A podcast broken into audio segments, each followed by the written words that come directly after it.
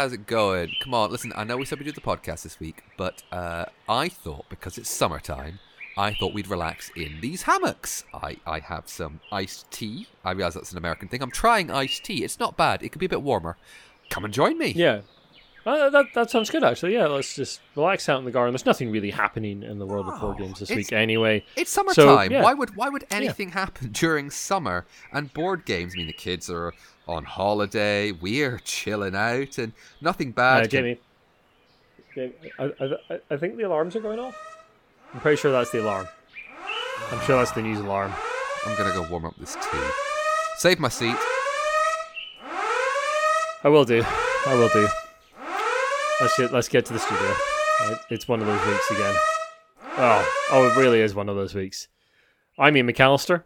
And I'm Jamie Adams. And this is Brainwaves episode 76, bringing you the best in board game and tabletop gaming news. These are the headlines for the week of the 28th of June 2021. TSR is back, back again, but please don't tell a friend. Kickstar community gets deadly, and coming this summer, Reiner Knizia and the Grail game. All this and more on this episode of Brainwaves. Yes, indeed. TSR is back. Tactical Studies Rules, better known as TSR, was the original publisher of Dungeons and Dragons and founded in 1963 by Gary Gygax and Don Kaye. The company was eventually bought in the late 90s by Wizards of the Coast, who went on to revive Dungeons and Dragons, and the rest, as they say, is history. The TSR trademark expired in 2004.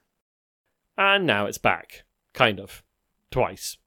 The trademark was acquired in 2011 to publish Gygax magazine, but that was cancelled due to a trademark dispute between Gygax's sons, who are involved with the project, and Gail Gygax, Gary's wife. That company does still operate under the TSR Games name, producing the Top Secret RPG. Well, now TSR itself is back, not TSR Games, don't get the two confused now, and has Ernest Gary Gygax Jr. on board. Their first project will be an RPG called Giant Lands, which was originally kickstarted in 2019 by Stephen E. Dinehart IV. So, to sum up, there are now two TSR companies. One at tsrgames.com that was involved with magazine publication and the game Top Secret. One at tsr.games that is publishing Giant Lands. And Ernie Gygax was involved in the creation of both companies just to really, really, really confuse matters. TSR has also just announced that they'll be rebooting Star Frontiers, one of the games made by the original TSR back in the 1980s. Just to clarify, Ian, which TSR is this? Is this the new TSR, not TSR Games? It's the new new TSR. Cool. And then. So, a tweet from the TSR Games Twitter account went out recently. If you don't like Gary Gygax, you probably shouldn't play Dungeons and Dragons, but we hear Milton Bradley was a really good guy. You might like his Vice versus Virtue games. Okay then. This tweet was preceded very uh, by a tweet from TSR Games, which said, "We are intolerant of hatred of any kind from all sides. All players are welcome at our table. Thanks to the role-playing game, we have a deep commitment to diversity and inclusion." Unless we don't think you're the right kind of person who might enjoy playing at our table. Oh my goodness! Now, there's a full interview with Ernest Gygax that we'll link to, and we've read some of the transcript that's been kindly provided by EN World. Thank you very much to the folks over there who have watched the video and transcribed this for us. It makes for some interesting reading. Uh, the interview was called is uh, part of a series called Life in the Bunker, and on collaborating with Wizards of the Coast, Ernest Gygax said this. I would hope so, but they just put out a big disclaimer recently trying to divorce themselves from the ethics and style of play that was involved in the origins of the game, referring to Dungeons and Dragons. They're basically trying to say, we are a better company and a better type of person than those who started playing. At least that's somewhat of the impression they've given, and please switch over and be part of the new wave. You know, join the pack of lemmings. Oh yeah. So I'm not going to get too much started on how D&D grew out of chainmail, which grew out of war games, which grew out of Civil War reenactments and war games and that whole... I'm fine. I'm fine, Ian. No, honestly, I'm fine. Sorry, everybody. I'm fine. Honestly, I'm fine. I'm not fine, but I'm fine. Uh, so from the same interview on TSR itself, TSR has been gone. There's a ton of artists and game designers and people that play, and recently they were dissed for being old fashioned, possibly anti modern trends, and enforcing or even having the concepts of gender identity. Laughs. But wait, there's more. At 6:20 p.m. BST, and we are recording just after 9 p.m. BST on Friday, the 25th of June. Luke Gygax, one of Gary's other children, posted this on Twitter. FYI, I am not involved with any TSR company, nor is Gary Con, nor anyone else in my family outside of Ernie. Full stop. That is all. Now, Gary Con is an annual celebration of Gary Gygax and his influence on the hobby. Now, Gary Gygax's influence on the hobby cannot be, um, you know, yes, it was huge. Role playing games, you know, it, it- they wouldn't exist in the. Uh, they wouldn't exist in In their the current state without yeah do. the form without Gary Gygax. However, you need to do a you can do a cursory search online and look at some of the statements that Gary Gygax has said uh, regard to his opinions on role playing, and I thank Lucifer that we have changed. Okay, we have Yeah. changed as a as a community, as a thing, and people who just say, "Oh, you're not sticking to old school role playing." This is we would thoroughly, thoroughly recommend the recent NPI, uh, no, sorry, no pun included, review of Sleeping Gods, where EFKA does a very good breakdown of the origins of sort of story focused games, including some things like Dungeons and Dragons, and the problematic people involved with the original creation of those games. Including Gary Gygax himself. We'll link to that in the show notes.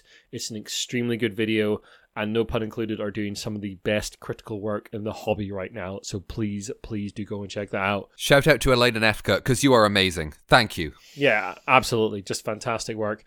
So this has been an astonishing story to watch because a few days ago, TSR announced that they were back. And it's just like, okay, maybe that's a good thing. And then over the last few days, we've watched them set their company on fire before it even begins. This It's is been- this this is a it's been farce. astonishing. This has been an been utter farce. Yeah, it's, it, it's like watching something out of the thick of it. It's been absolutely astonishing. No, no, the, And- thick, the thick of it would be the- funny. The other, the other, so the, the other thing is like, okay, so if you want to make OSR product, you know, old school uh, OSR, by the way, folks, refers to old school role playing. So it tends to be games that hark back to the early days of D and D, and they have particular sensibility. But what you generally get in o- uh, OSR games is that is people who have a fondness for those games and a nostalgia for those games, looking at those games maybe slightly through rose tinted spectacles, but also like they're writing games that are the way they played the games, not necessarily the way those games were orig- originally written. And there's some cool, innovative stuff in that community. There's some really interesting things in there, and I, I do encourage you to go and have a look at it. But if you just want to put out Dungeons and Dragons products, there's nothing stopping you. The DMs Guild exists. You could form a little company and go and do that stuff. You don't need all this bluster and uh, and sound and fury and giving weird interviews that make you sound kind of unhinged and just just strangeness. You could just go and do that. Aye, That's but, fine. But but uh, Ernie Gygax's uh, opinions on fifth edition D and D, which I can't find all of a sudden, which is really annoying. Um, I mean, his, his his implication in that interview, I've read a little bit more of the transcript, is basically like, "Oh, fifth edition isn't the true Dungeons and Dragons. Come and play our games. They'll be much more hardcore," or words to that effect. sorry, yeah, sorry, Ian, That that I- is effect. That is effectively it. sorry, Ian. I yeah, I want to, I want to, yeah, that. I can't remember where it was. What was it he said about like drinking light beer? That's- Oh yeah, he said something along the lines of, like fifth Oh, edition here- is here it like is. drinking a light beer and I want a Guinness or something like that. Yeah, it's uh, yeah. Fifth edition to me. See, this is what he said. Uh, fifth edition to me is like drinking, kind of like drinking light beer when you could be having a Guinness. It's still cold, has calories, some. Okay, okay, okay. No, I'm fine. I'm fine. I I mean, there's so many things wrong with that analogy that I don't know quite know where to start. Jamie is currently trying eating a book, so I mean, like, okay, so basically, this story, uh, this is a someone setting the fire to their own company before it begins. check your damn privilege. Check your damn privilege. I have played. Okay, I've only played a bit of uh, first ed and second ed AD and D. Now, admittedly, at that time, Gary Gygax had left, and it was TSR was actually in the domain of Lorraine Williamson, and that's a whole story. But um, there was there was some restrictions that were still hanging around. You know, certain classes could only go to certain levels. Uh, for example, uh, humans could do any level, but elves could do like unlimited and like fighter and bard and a couple of others. But that wasn't very much. Halflings could only go to like level eight or eleven in fighter. For goodness sake, I am glad that we have moved on from this and are able to have unlimited. You want to do a halfling wizard? Fine, they can do whatever level they like. Please, for goodness sake. And if you have any ju- issues with this, please direct them to me personally because I am more than happy to talk to you about this. Leave Ian out of this. I'm sorry, Ian, it's going to have to edit this as a rant, but you know what? I am sick of this. Anyway, Jamie, moving on to Kickstarter death threats for a, a nice, you know, relaxing piece of news. Ah, a little palate cleanser, right. So, if you're a regular listener to Brainwaves, and if you're not, welcome. I hope you're enjoying it. I'm sorry for the rant. It isn't every time. It's just been the last two casts. I hope things will be less um, anger provoking from me, but I can't make any promises. Anyway, they- they usually, usually on Brainwaves, we spend a lot of time covering uh, Kickstarter, its response to, for example, the formation of a union, its internal struggles, and the like. Now, it seems the company is drawing ire once again, and not for its corporate structure this time, but indeed the way that it allows content creators to manage comments on their pages. Stronghold Games ran into some issues with the latest Kickstarter for Terraforming Mars Ares Expedition. In response to those issues, they have received some death threats through the Kickstarter platform. It is our understanding that at this time it is easier to chase someone for their pledge than it is to ban them from your project or block them from commenting. Now, talking about the pledge manager, we understand the individual who issued those death threats also filled out the pledge manager for the project. That pledge manager includes your address, details on it, so they can send the police to your house should they need to. We reached out to Kickstarter for comment and got the following statement in reply. Kickstarter has zero tolerance for any racist, bigoted, or abusive comments on our platform, period. Every comment that's flagged for our review is manually reviewed by our trust and safety team, and if the comment is found to be in violation of our community guidelines, we take further action, including deletion or restriction of commenting privileges. Our dedicated trust and safety team is always watching over the platform and reviewing project submissions and reports from creators and backers to enforce our rules and review reports of offensive material. We rely on our community to help us make sure our platform is safe, trusted, and effective for creators and backers alike. This is an ever evolving process, and one that we are committed to getting right. This is why we conduct regular reviews of our policies and have multiple layers of confirmation to ensure our rules are consistently and fairly applied. We're also actively investigating new ways in which we can improve or expand on our existing processes around comment moderation. Now, I should be clear. I, it was myself that reached out to Kickstarter, and I just alluded to having seen death threats that I've, I've seen on Twitter to uh, to the Terraforming Mars uh, Ares Expedition Kickstarter. So I wasn't specific about it. So the fact that we got a fairly boilerplate kind of response shouldn't necessarily be taken as a bad thing because my my question was fairly vague as well. But this Uh, is never okay. I yeah, I don't I can't believe I have to say sorry, I'm going to I'm to keep myself calm, but I'm to I can't believe I have to say this. I can't believe I have to say this to people. Death threats. Sorry, I'm going to lose that laughter from my voice. Death threats are not okay. I, I mean, Oh my I I mean, this it's a board game that you're not getting on time. I mean, I, I believe that the Terraforming Mars Ares Expedition Kickstarter has had some issues with some of the product getting to, I think, Target stores before backers, and I can understand that being frustrating and and annoying for backers. I absolutely sympathize with them. Death threats are not the way. I've been in retail for a very very long time, and you know what I do with people that get shouty and angry with me, I ask them to leave my shop. Or I leave the store, or I put the, if I was part of a bigger company at the time, I would put them onto customer services, and that's wasting their time, not mine. Because I, I don't want to deal with you. If you just get shouty and angry, the person behind the till or the person at the other end of the phone or whatever has much more power over the over you than you imagine. What are you going to do? Those death threats, you- you're threatening you're going to threaten to kill someone. What do you think that's going to accomplish? Do you really think that's going to end up well? Do you think it's going to turn out well for you? especially in this situation where you have definitely ba- uh, logged into a pledge manager and definitely given your address to the people concerned. That's very, very stupid. Solid goal play there, champ. Solid goal play. You have oh brilliant. I'm so sorry, everyone. I don't know why I'm so angry tonight. Ian, quick question. So Kickstarter is is seeing uh, somewhat of a competitor in a couple of other sites that you know compared Kickstarter has generally outpaced some other ones like Indiegogo, but now we're seeing a company like GameFound, specifically set up for board game Kickstarters, and that has content moderation uh, built into it. Do we think there's going to be more of a shift, maybe? I think so. Yeah, I, I, I mean, we're already seeing like big companies like Portal going to GameFound for the new versions of Robinson Crusoe. So yeah, I, I honestly think something's going to happen there. Yeah, I, I, I think it'll take a little bit more for GameFound to become a real thing. Like maybe if they get a couple of CMON projects, for instance, that could be a massive thing. And we're we're slowly seeing a drift towards Game Found. So yeah, I I I, I don't know if Kickstarter's in trouble yet, but there's definite there's definitely some things coming.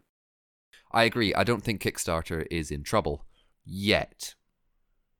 I'd say if if the larger companies begin to move towards GameFound, I think that might cause more of a shift. But it's almost the Google issue, which is I'll Google something, well, I'll kickstart it.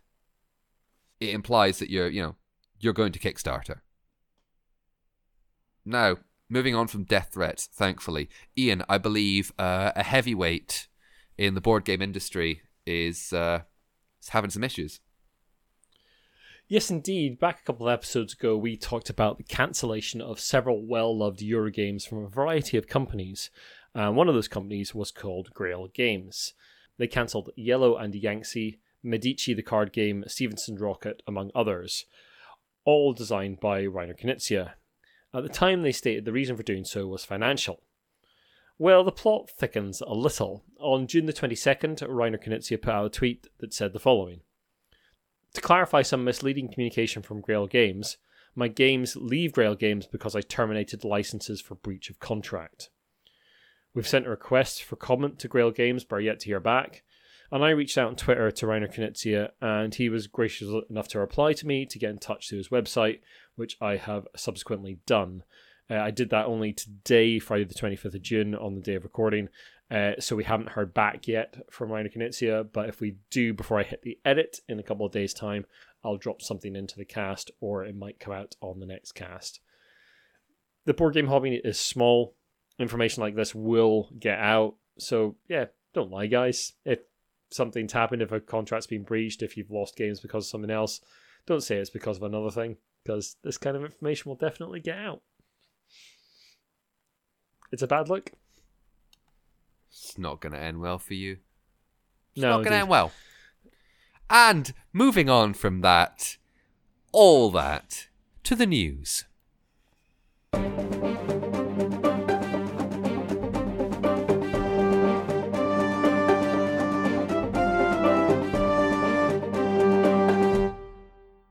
Jamie, we lost a legend.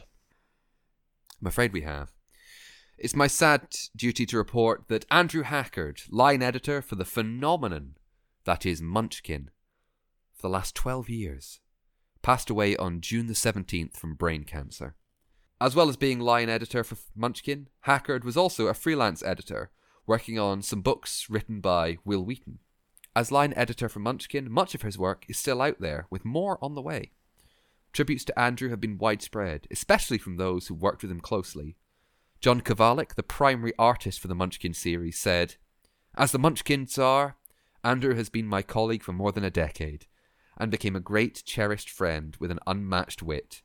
His work brought enormous joy to literally millions. There is no filling a loss like this. The thoughts of everyone at Brainwaves are with Andrew's family and friends at this difficult and sad time. Yeah, indeed. I'll re- reflect that sentiment. I mean, I'm no fan of Munchkin. I, I've, I've said that before on this cast, but it's hard to deny its influence on the hobby, how widespread it is. You can see it in all sorts of shops. It, it's it's a gateway for some people into the larger hobby. I, I cannot deny its influence at, at all. And um, it sounds like Andrew Hackard, who I didn't know before this piece, was responsible for a lot of that. So a very sad loss for the community. man, it's the driving force behind you know this great series of games that, as as John Kovalik said, brought joy to literally millions. And whatever one's opinion on it, you can't deny with those figures. That's that's amazing, and you know Yeah. he he leaves the world having made it a better place in his own way, and that is truly commendable. Indeed. Unfortunately, the world has a backlog. Yes, it does. As our listeners will no doubt be aware, times are tough in the world of international shipping. COVID has had an impact around the world, and even now, ports uh, all, all across the globe are having to shut partially or otherwise due to COVID breakouts.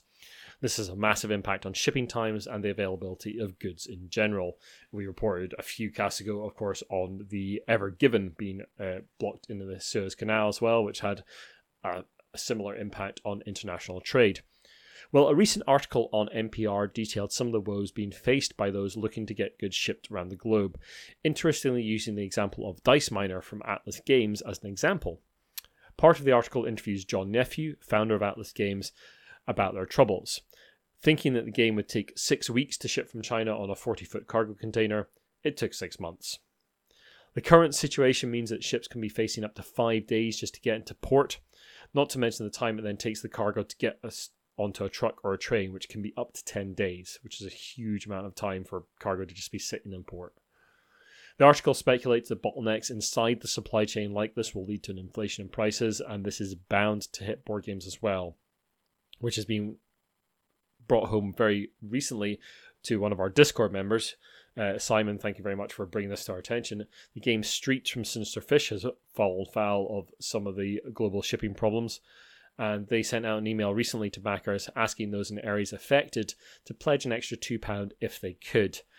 Uh, we'd like to make it clear that this was not mandatory from the company. They weren't saying you don't get your games unless you give us money. Uh, the money has already been pledged by most backers already. Uh, the, but uh, and it was just a request if, if you could spare a couple of quid, it would really help out the company. The response from the backers has been very positive, according to Sinister Fish, and will hopefully go some way to relieving the pressure on the company it's really tough times right now out there, folks. Cargo container prices have gone up massively over the course of the pandemic. There's a huge boost in demand for goods, which has caused massive rise in prices in cargo containers. I work in the bicycle industry, uh, or I work for it in a little bike shop in Edinburgh, and we're seeing delays on components into next year now because factories are so under pressure in the supply chain, and just getting things across the globe takes a long, long time you have to remember that in the global supply chain, things can't whip snap response to stuff. So if a company sells out of something, they can't suddenly just order a bunch more. They'll have to place that order like half a year to a year to maybe two years ago in order to get the product, and the com- that and manufacturing just can't respond that fast. So be very very kind to Kickstarter publishers who are maybe not totally au fait with international shipping. This is maybe their first Kickstarter, maybe their first board game, and maybe a small company. Please be kind to the small publishers out there that are doing their best to get your games to you. I know you can get angry. I know you can be frustrating, but yeah, please be kind just now because there's a lot of problems that they could have no in no way anticipated when they originally launched their Kickstarters. Bing bong. This is your regular reminder to please not send death threats to companies affected by the shipping crisis. Thank you. Bing bong. And please remember the Bill uh, to be Bill and Ted to everyone. Be excellent to each other. No, Jamie, no. talking about being talking about being excellent to each other. The, there's some awards news. Yes, I'll dust off my no. I'll take off my rage mittens and put on my awards Homburg, dusting it off. It is the Cardboard Edison Awards. Rage mittens. I don't know. Rage mittens. I don't know, mate. Uh, the Cardboard Edison Awards this year the winner of the Cardboard Edison Awards, well, the in person uh, category is joint winners for the first time in the history of the Cardboard Edison Awards. And that goes to Winter by Maria Blasco and Enrique Blasco, and Octopus Scramble by Karl Lange. Uh, the first place winner for the online category was Surfs Up by Jason Mowery and Chase Williams. Now, we've covered the Cardboard Edison Awards before, but if you haven't heard it before, uh, I'll read from the company's website. To be eligible for the award, designs must not be publicly available through any retail, secondary, or print on demand market, including Kickstarter, before July of that year. Designs may not be licensed to a publisher during the period of the award. Designs must be original works that do not infringe on any intellectual property. Board, card, and dice games are eligible. I think the Cardboard Edison Awards are great.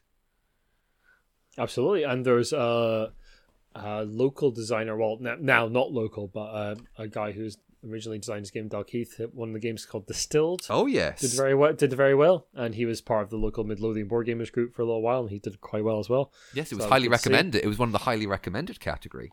Uh, Absolutely, for... and it, it, it's a fascinating award. The Cardboard Edison Awards. It gives new designers a chance to showcase their their games to established designers and get them basically filtered through that process and get some feedback on them. So yeah, it's it's a really good thing. I've I've always followed the Cardboard Edison Awards. They're they're a really interesting thing. Uh, for this year, 2021, submissions were accepted in two tracks: online judging and in-person judging, because you know there's still coronavirus rampaging around the world. Designers selected the track they deemed most appropriate for their games, and submissions were judged uh, based on engagement, originality of theme, and originality of mechanics. Now, finalists were also judged on engagement, smoothness of play, and their fitness for the target audience. Well done to Maria and Enrique Blasco. Well done to Carl Lange. Well done to Jason Mowry and Chase Williams. Fantastic. I might have a look and see what some of those games are about because sounds great. And have a look at some of the finalists. Check out the Cardboard Edison Awards. Might find something you didn't expect. Indeed. Now, Ian, the best thing about tired, clapped out old memes is when someone revitalizes them. Absolutely. As we all know, the revival of the Hero Quest board game is on the way, and the license for that game name has now passed back to Hasbro. As a consequence of this, Chaosium will be bringing its Hero Quest line of RPGs to a close on the 15th of July 2021. From the head of licensing at Chaosium, Michael O'Brien, last year we announced the transfer of the Hero Quest trademark from Moon Design Publications to Hasbro. As part of that change of ownership, we were able to continue selling our HeroQuest RPG products for a time. That period comes to an end next month. These titles will be officially out of print permanently, so if you'd like to make a purchase at chaosium.com or DriveThruRPG, please do so while you can. This has all come about because Moon Design Publications, who hold the license for the trademark, passed from Chaosium to Hasbro in July of 2020. So yeah, do get on those games if you want them because they're soon to disappear forevermore. Though probably not because piracy.